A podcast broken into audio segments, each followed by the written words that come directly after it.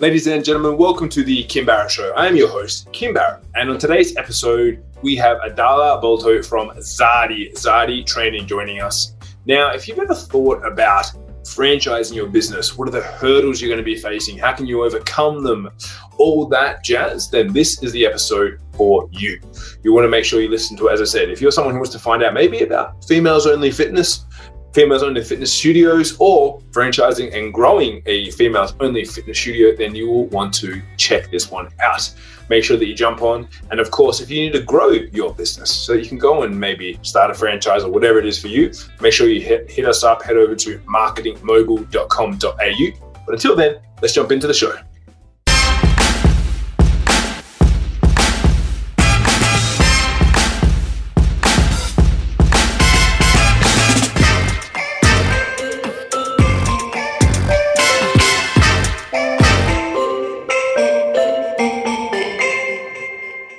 Adala, thank you so much for joining us today. Really appreciate you making the time.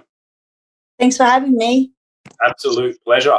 Now, I always like to start the podcast off with the same question every time, which is if I met you at a party and we were just chatting and I said, Adala, what is it that you actually do? What's your go to answer? In a party? Oh, at a party, I just say I'm in the fitness business. Yeah. what about what about not at a party? Then is there a different answer? If um if I'm in a networking event, I usually say um I set up a fitness franchise for females, and uh, we're currently expanding in Australia and, and abroad. I love that. So br- break that down a little bit for us. How did you get started in the in the fitness world, and then also the you know female only fitness as well?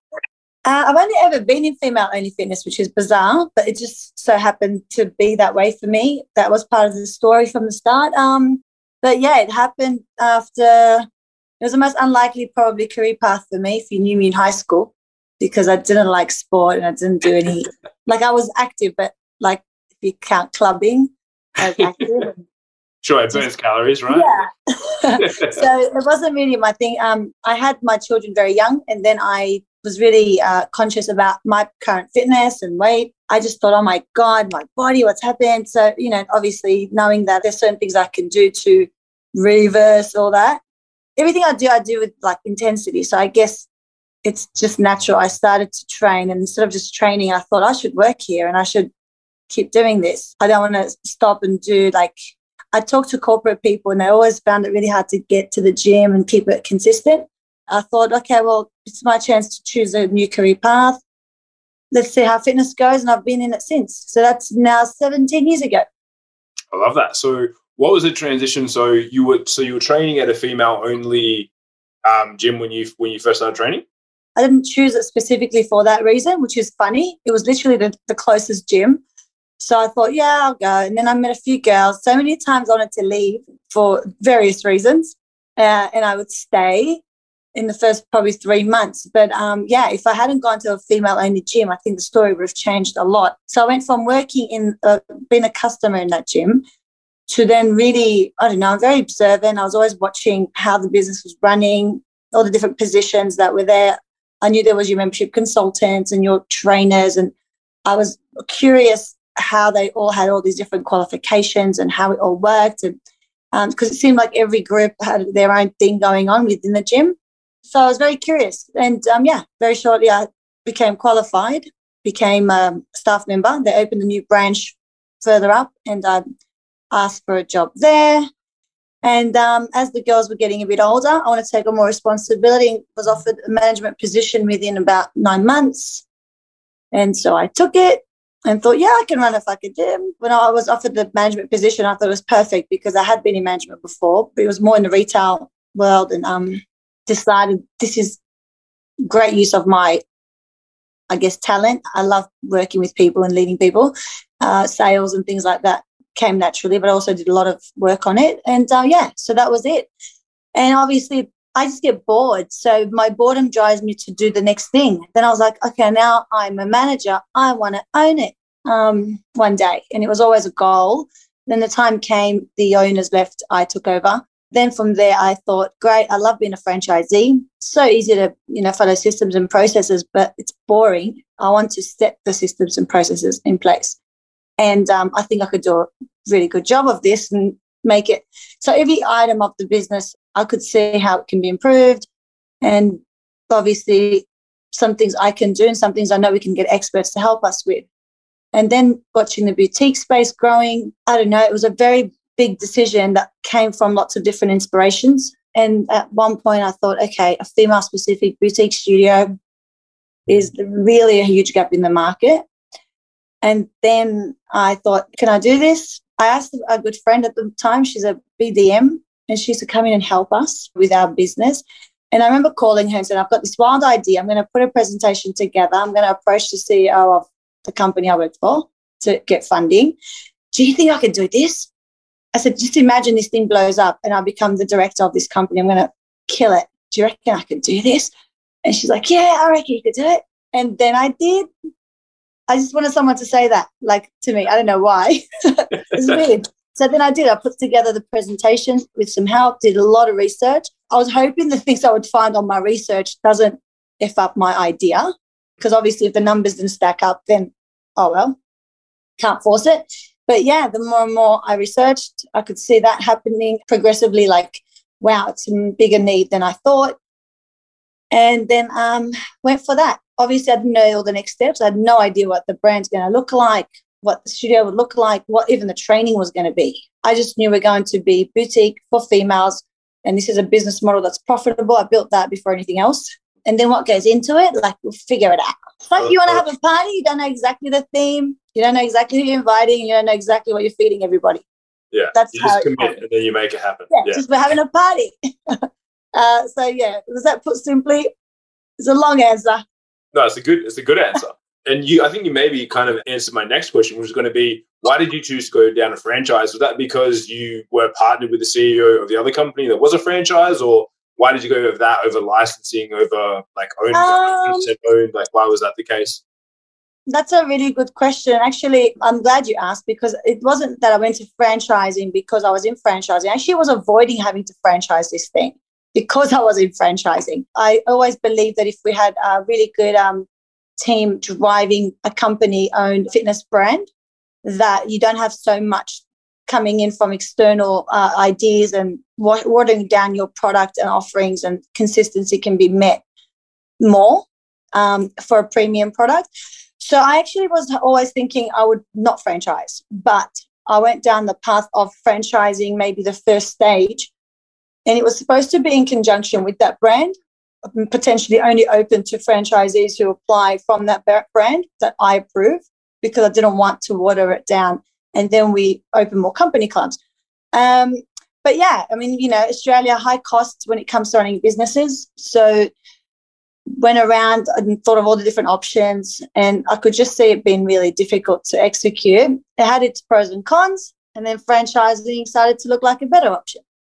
You've got normal processes and systems and operations you have to build to set up a business that's scalable, but then franchising, you've got to dumb everything down. And I say that, you know, not a like dumb it down because people are dumb, because they shouldn't have to if they've paid a license fee due to too much thinking. Hmm. Um, they should have things set up in a way where I guess they just own it and operate it, but they don't have to be so.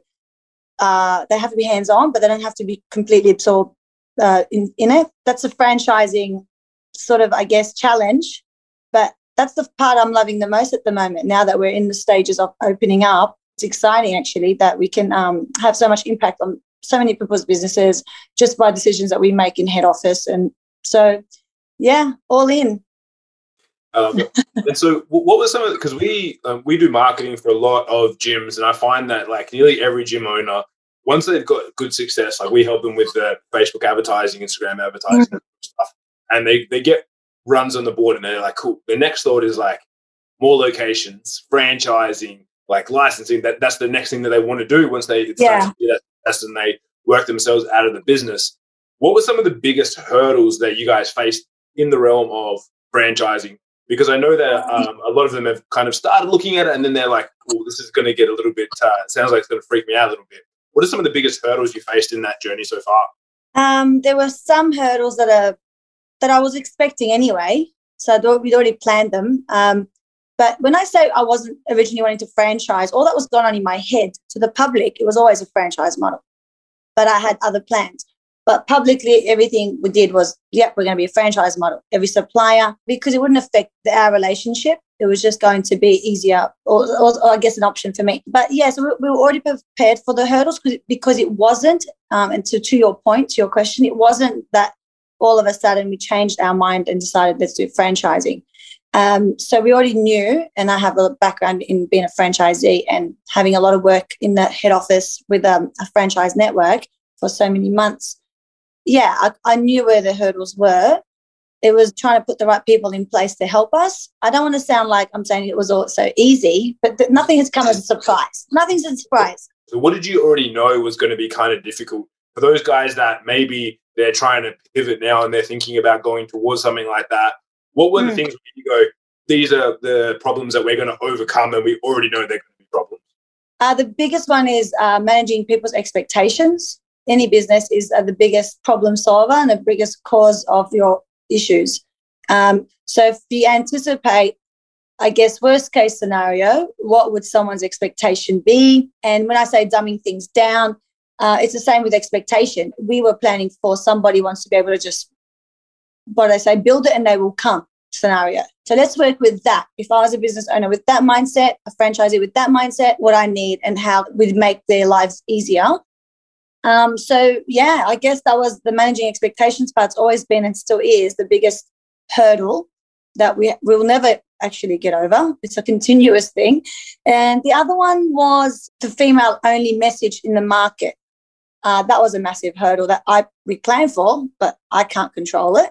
I can't control the reality of the market, even though you do research and numbers and you build a brand and you put to the test.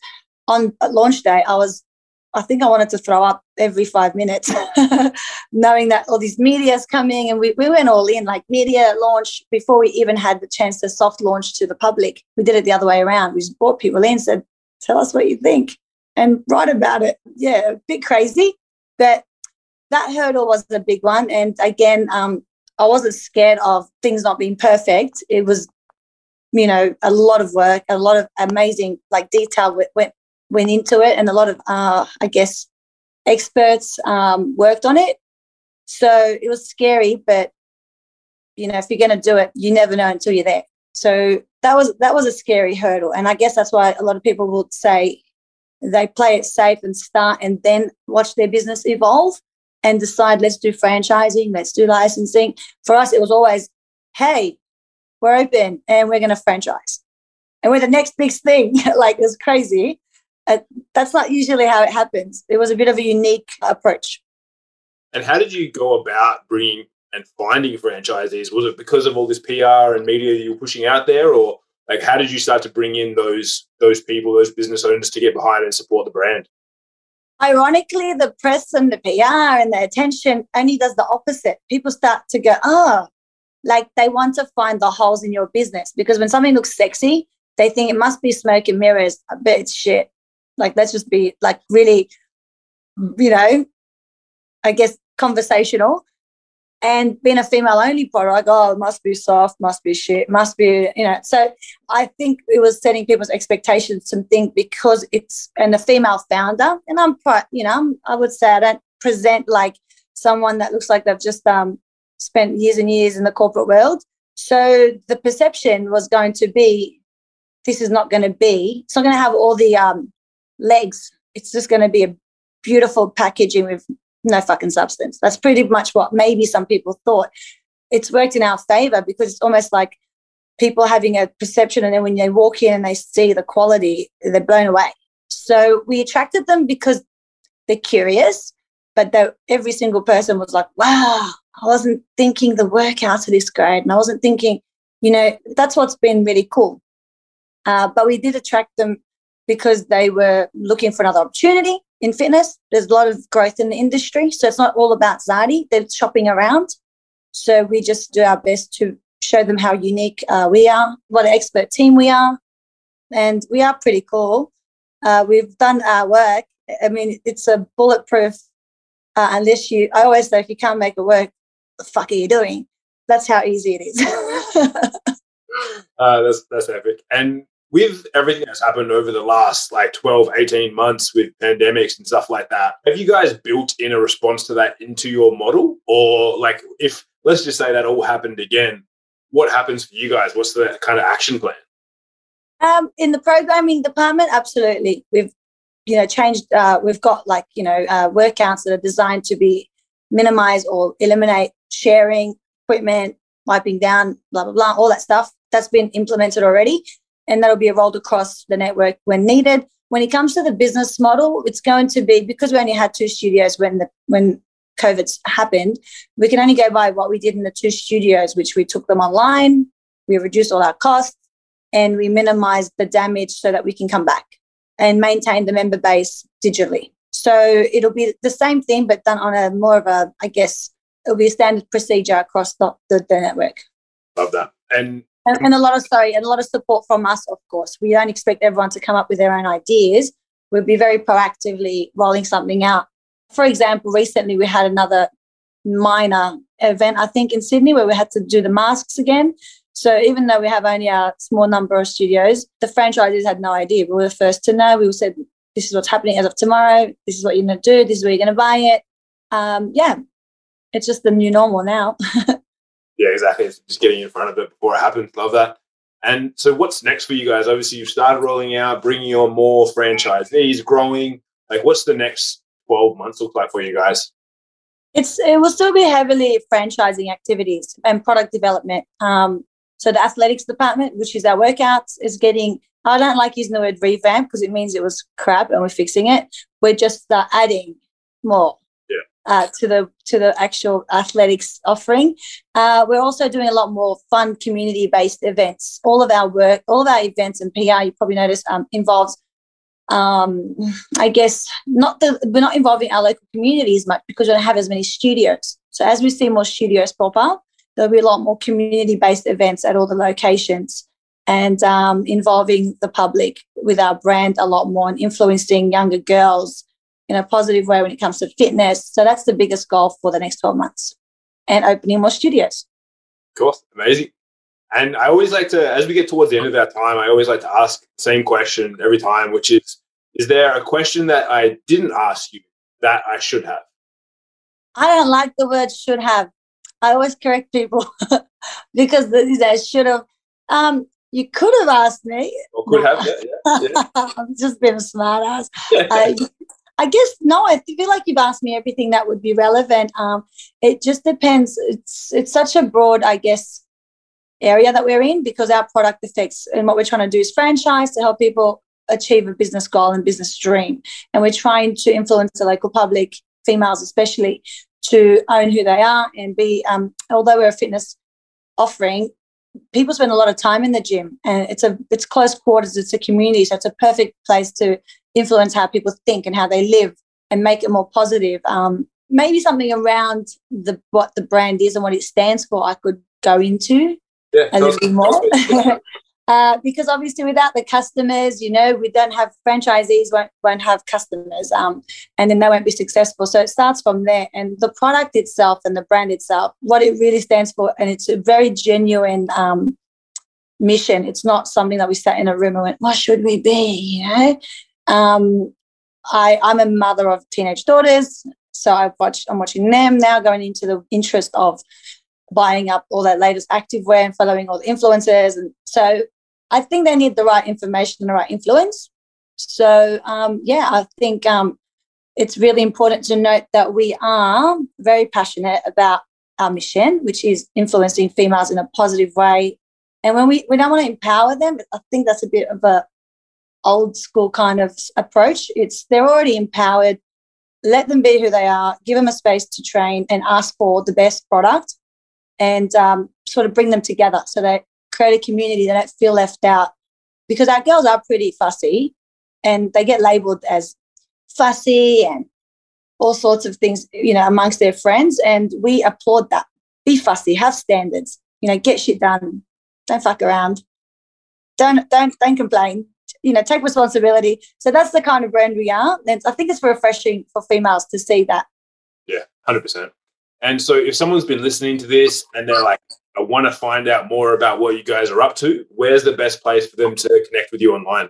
For me personally, it's on, on Instagram. It's just adala.zadi. I lost my last name and just put the brand in there. Or uh, zadi.training or zadi training uh, online, zadi.com.au. Um, we're pretty easy to find on all the social platforms. And yeah, we'd love if someone's listening and is curious about what we're doing uh, when I talked about abroad, especially, um, you know, what we're planning to do, because a lot of our inquiries come through someone hearing sort of they like, they like to think about when they hear these podcasts that they heard about it through a non-conventional channel and they did their research before anyone else got a chance to so they can jump on and yeah ask about all those things absolutely amazing so guys wherever you're watching this listening to this the show notes above or below we'll have all of those links so you guys can go and connect online and find out more and if you know anyone maybe that they're one of those people who needs that sort of support around them for the community that they're looking to train in please make sure you share this or if it's someone who maybe is uh, you know thought about going on their own franchise journey and they want to hear